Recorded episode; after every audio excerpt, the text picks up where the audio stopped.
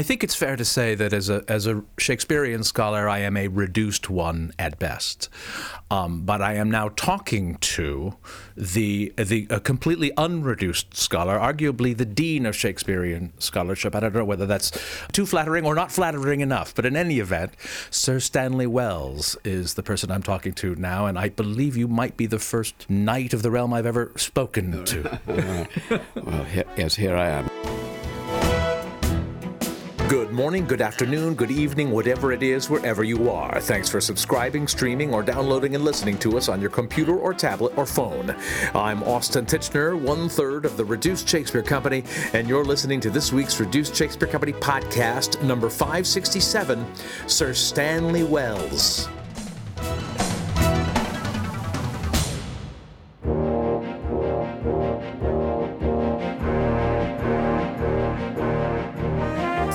Length and breadth of his scholarship and writing and editing and teaching, Sir Stanley Wells is our greatest living Shakespearean, and at the risk of sounding hyperbolic, might well be the greatest Shakespearean of all time. During my recent trip to the Shakespeare Birthplace Trust in Stratford upon Avon, I had the enormous privilege of chatting with Sir Stanley in his inner sanctum for about 15 minutes. I honestly could have happily sat there for hours. Yes, here I am in my room in the Shakespeare Centre in Stratford-on-Avon. Uh, I was formerly chairman of this institution, the Shakespeare Birthplace Trust, and I'm now called an honorary president, so I do a lot of voluntary activities on their behalf and carry on with my own work from here. Well, and your own work is so promiscuous, if I can use that word. Uh, you have books coming out all the time. You're the Stephen King of Shakespeare scholarship, and one of the f- most recent books that uh, that I'm aware of is, is is your book about great Shakespearean actors. Yes, great Shakespeare actors has just been done in paperback. Yes, that's a book I wrote two or three years ago uh, about Shakespeare actors from the very beginnings, from Richard Burbage, the leader of Shakespeare's own company, up to our own day. Uh, uh, Kenneth Branagh, for example, and Simon Russell Beale and Judi Dench are all, all uh, short essays on each of them. Well, they're fascinating. I loved it, and and and I've always been fascinated about the fact that that Shakespeare, yes, is a, an amazing writer, but he was writing for amazing actors. Yeah. And do you know how much? What sort of influence the the members of his company in how that influenced how they influenced his writing? Yes, there must have been very considerable interaction between Shakespeare. It was a very tight knit company. It was formed in 1594. It stayed together. I mean, Shakespeare dies in, in 1616. The, the, the, uh, his career comes virtually to an end in 1613, which is the year that the Globe Theatre, which had been built in 1599, uh, and where, which, which, was the centre of the company's activities when they went on tour or playing at court, for example, uh, the Globe Theatre burnt down in 1613 during a performance of the play about Henry VIII. Uh, I rather suspect that Shakespeare's heart was broken by that. Mm. He stops writing after that, virtually, mm-hmm. and uh, it was a terrible disaster. But it, but the, the, the he worked with the same actors. Uh, Will Kemp, the great comedian, retired from the company around about 1599, uh, but other members stayed on right through from the foundation of the company till after Shakespeare's death. Pri- principally, the great tragic actor of the company was Richard Burbage, uh, who must have been. Uh, a, a, a, wonderful actor. Shakespeare wrote for him the roles of, of uh, Romeo, Hamlet, Macbeth, Leontes, for example, King Lear. Mm-hmm. Uh, it's interesting to me that the roles get older as the actor gets older. Shakespeare is clearly there a very practical man of the theatre. It's also interesting to me, a little known uh, observed fact, that he never asked Burbage to sing. Mm. He asked him to fight. He's clearly a great duelist, which he has to do, well, most notably perhaps in Hamlet. But the only time that the leading role uh, has a song in it is, is Benedick, who ha- makes fun of himself singing song. right. So uh, yeah, we can l- learn a little bit about the actors from the from the way the, the things that Shakespeare expected them to do. I think mm-hmm. Shakespeare himself was an actor. He doesn't seem to be one of the major actors of the company. In fact, in my book, I begin it with "Was Shakespeare the first great Shakespeare actor?" and answer no, he probably wasn't. uh, he, he, no doubt was a decent actor. He, we, we know the only parts we know for certain that he played were not in his own plays, but he must have played in his own plays. But we know he played in his plays by Ben Jonson because he's named on the title pages of them, right. for example. Well, and he must have been far too busy writing these great plays to play large roles in them. Yes, he may not have been a particularly distinguished actor either. But yes, he writes about two plays a year on average. And how long does it take to write a play? Well, Ben Jonson was rather proud of having written Volpone in only six weeks. Uh, so, I mean, I think Shakespeare must have devoted the larger part of his energies to the to his writing rather than to his acting. And it's also one of the reasons why I suspect he spent more time in Stratford than has previously been thought. Uh, he need presumably needed peace and quiet if possible, and he also has to do a lot of reading for the plays. I mean, the plays are not just spun totally out of his own imagination, but some of them, especially the the historical plays, Richard II right through to Antony and Cleopatra, for example, the Roman histories, uh, are, are, based on quite wide reading, which you can trace, and scholars have traced. There's a very couple of very interesting books about Shakespeare's sources about the books that he, that he read, which show not only that he read extensively, but that he re- continued reading through his life and, and remembered. I think he had a very good memory, uh, and he, he uh, uh, went on reading, we, we, for example, Montaigne, Montaigne's essays, which are a major source for, for, The Tempest, were not published until not, not long before Shakespeare wrote the play. So he wasn't just relying on a backlog right. of, of previous reading. He was a very serious reader indeed. And do we know? We know the sources that he used, but we don't know them because we found his copy with yeah. Elizabethan highlights in it. Um, we traced some of the language, is that, and, and some of the characters from the other plays. Yeah, Shakespeare's sources are, are, known because sometimes he's very close to them. He's actually almost copying out. Mm. I mean, there's a great speech of Enobarbus in Antony Cleopatra, beginning the barge she sat in, for example, which is very close indeed to the translation of Plutarch that he used. He was, we would almost, we would nowadays say he was cribbing it, actually. and some parts of Henry V, for example, from Holinshed's Chronicles, you, you can tell that he must have had the book on the desk or his knee in, as he was actually doing the writing. So he, he, he, he was. nowadays, actually, he would be accused of plagiarism in some cases, yes. I think. You've been your scholarship about Shakespeare has has, has been very wide. It, it's is that fair to say, uh, or have you have you yeah. have you haven't focused on any one aspect of him? I've I've tried to be an all-round Shakespearean, I suppose. I've written about his life. I've written critically about the plays. I've written about the the afterlife of Shakespeare. I have a book called Shakespeare for All Time, which is not only about Shakespeare in his own time, but goes on tracing the influence that he's had, the plays that have been written as a result of Shakespeare, the operas, the paintings, and so on, right through till well 2000, which was the time that I finished writing the book. Uh, so uh, I have uh, I have been pretty well an all-round Shakespearean, I think it's fair to say.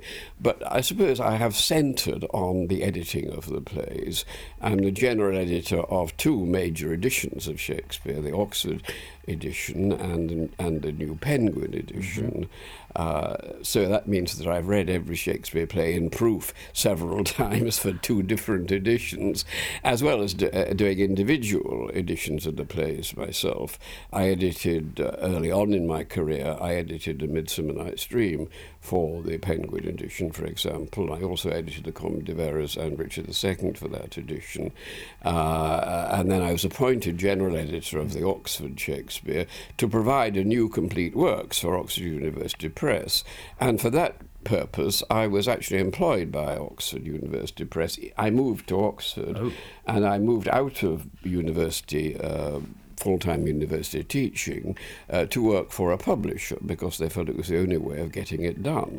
Uh, previously, uh, the press had tended to rely on university professors doing it in their spare time or in their vacations or as their research time, but that hadn't worked, so they employed me to to, uh, to oversee, uh, uh, to, to inaugurate uh, uh, and oversee an edition, and I worked on that for seven or eight years with uh, one or two colleagues, including particularly Gary Taylor, who became my co-general editor on that. And I edited, uh, we edited the complete works for that series. I oversaw the entire project, uh, and I edited for that uh, series about half of the plays in, in the complete works, and also simultaneously with that, we had the what's now called the Oxford World's Classics edition, which is an edition where uh, se- separate plays are issued in separate volumes, uh, independently edited, uh, uh in much more detail, with much more detailed critical apparatus, more detailed introductions and footnotes and that sort of thing. And I edited for that series uh, King Lear myself, which is, in my opinion, the greatest of the plays. So yes, I'm a I'm pretty all round Shakespearean.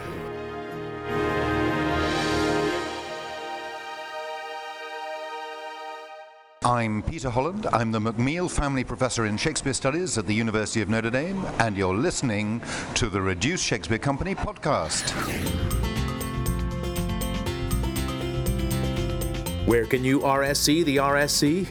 Our U.S. fall tour of all the great books abridged, William Shakespeare's long lost first play abridged, and the ultimate Christmas show abridged continues this week with performances in Aiken, South Carolina, Davis, California, Laramie, Wyoming, Asheville, North Carolina, Maryville, Tennessee, Somerville, New Jersey, San Jose, California, Algona, Iowa, Reston, Virginia, and La Mirada, California. Next winter, we'll perform William Shakespeare's long lost first play abridged off Broadway, at the new Victory Theater in New York City. And next June, we'll return to the Pittsburgh Public Theater to close out their season with our production of Long Lost Shakes. And of course, Pop Up Shakespeare is now on sale worldwide. As always, the very best way to stay up to date about all of our worldwide performance dates is to sign up for the Reduced Reader, our email newsletter. Go to reducedshakespeare.com and click on the link to subscribe, and check out our touring page for specific box office, venue, and ticket information. And now back to my conversation with Sir Stanley Wells of the Shakespeare Birthplace Trust in Stratford upon Avon. I know what it means when the Reduced Shakespeare Company edits yeah. um, uh, Shakespeare's plays. We do it irreverently.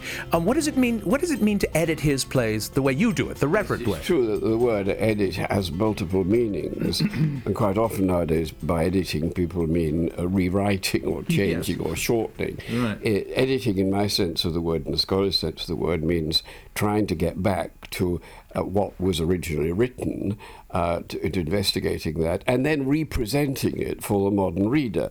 That's an important part of it. It means going back to the original texts.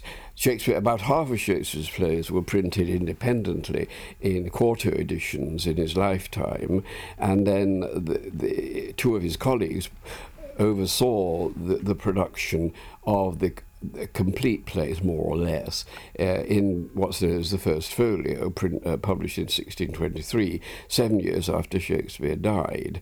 Now, there are often discrepancies between those that are between the first printings and the folio printings, uh, and that they need to be investigated and thought about. Uh, and also we need to think about the presentation. Uh, my the first three four months that I was after I'd been appointed to do the Oxford edition, I spent on, on writing an essay about modernising Shakespeare's spelling. It may seem a rather trivial and pedantic subject, uh, but I think it's an important one to to think to consider how we what we do to present the plays I- I- for Shakespeare for, for, for a modern reader. Mm-hmm. We need to think about the staging of the plays. We put a lot of thought into that. Uh, so you have to think, rethink the stage directions of the plays, mm-hmm. which is the area where the editor has the greatest freedom, because right. the the original plays are, are often deficient in stage directions, and that's partly because Shakespeare was writing for his own company, so he didn't have to tell them what to do in on the on on the manuscript. Right. He was able to tell them in person, uh, and uh, uh, of course Shakespeare had this very close relationship with the acting company, uh, with which he was himself a member. And so, for, for, for an editor, we're thinking both back into Shakespeare's time trying to think what he wrote, what he what he intended, but we're also thinking now how do we present that right. for now, not only in, in the spelling, in the punctuation, in the stage directions, but also in the notes that we write, trying to explain lost jokes, for example, trying trying to uh, explain the meanings of words which have gone out of out of use nowadays, trying to trace the uh, the the way the, the, the fact that he often uses proverbial language, for mm-hmm. example. Uh, the quotations that he uses from other writers, his use of of the of the classics. Uh, so yeah, an editor's job is never done. uh, is uh, uh, John Heminges and Henry Condell published the first folio? Were they Shakespeare's first editors? Yes, in a way, you could say they were his first editors, but it's a very difficult area of discussion. I disagree with some of my colleagues about that. We don't really. They were the compilers, I would right. be more inclined to say. Yes. But other people must have had a lot to do with preparing the text. Sure. One of them we do know for certain about is a scribe, professional scribe called Ralph Crane. You can imagine in Shakespeare's time, uh, scribes were very necessary because Shakespeare writes the play, uh, but then it has to be copied out by hand mm-hmm. for every actor, every, at least parts of it have. It's interesting to know that they were copied, each part was copied independently. The actors themselves, for the first production of, let's say, Hamlet, wouldn't get the whole play. They would get their own parts written on scrolls, which, and those scrolls were sheets of paper gummed or stuck together Hamlet's part must have been 20 feet long, was it? Right. The only what we've only got one surviving role of this of this type from Shakespeare's time. It's not a Shakespeare play, and that is 16 feet long. so uh, it must have been quite a cumbersome business in rehearsals in Shakespeare's time. Uh, the, the uh, jokes are made of it in the Midsummer Night's Dream. The, the play scenes and the rehearsal scenes in the Midsummer Night's Dream are very revealing indeed about the practices of Shakespeare's own theatre in a jerky sort and comic sort of way, of course. Well, and I'm I'm I'm taken with the fact that uh, Shakespeare himself wrote so many characters who have a terrific knowledge of stagecraft. So he so Hamlet, for instance, is very knowledgeable about about actors, and and and he satirizes, as you were saying, um, uh, the make, playmaking uh, in Midsummer. Um, is that is that autobiographical? Was he making satirical point? Was he just using anything he had to hand when he does this? Oh, I think there is a, a, a considerable amount of personal uh, experience behind Shakespeare's plays. Uh, you, you, could say autobiographical in that sense. Of course, it's just difficult always to sort out what is autobiographical and what is derived. Right. But certainly when Hamlet is talking, for example, about the players and let your players speak no more than set down for them in the speech to the players, he's speaking out of Shakespeare's own imagination and, and Shakespeare's knowledge of the theatre of his time. Mm this has been such a fantastic conversation and it's gone all over and I, and I thank you so much for taking the time to speak with me. I, will just final question is do you, is it fair to say that you taught Peter Holland everything he knows? No it's not fair to say that I taught Peter everything he knows. Anne Barton did a lot of that and his Cambridge education. No but I have um, uh, uh, we've been talking mainly about my scholarly work but I've also been a teacher. I've supervised something like 80 PhD dissertations in my time and indeed, most of my writing about Shakespeare, except for the editing, has been done since I retired because as a, as a as a university employee, I, I, was I was employed to teach rather than, rather than to write.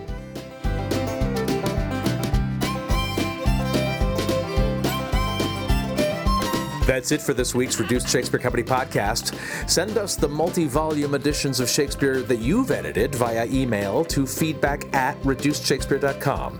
You can also engage with us and other fans on Facebook or Twitter. You can find easy links to all these social networks at our website, reducedshakespeare.com. You can also follow me on Twitter at Austin Tichenor and Sir Stanley at Stanley underscore Wells. Thanks as always to compiler rather than editor Matthew Croak, web services by Ginger Power Limited, music by John Weber and GarageBand. Our random fan shout out this week goes to Austin Hine. No reason, it's just random. Special thanks to Peter Holland, the McMeel Family Professor in Shakespeare Studies at the University of Notre Dame and the Chair of the International Shakespeare Association in Stratford, as well as the dramaturgical resource for our book Pop Up Shakespeare. And finally, thanks very much to you for for listening. I'm Austin Tichenor, 567 1701st of the Reduced Shakespeare Company. Sir Stanley, thank you so much. Pleasure. That's all right. Nice to talk to you about all this.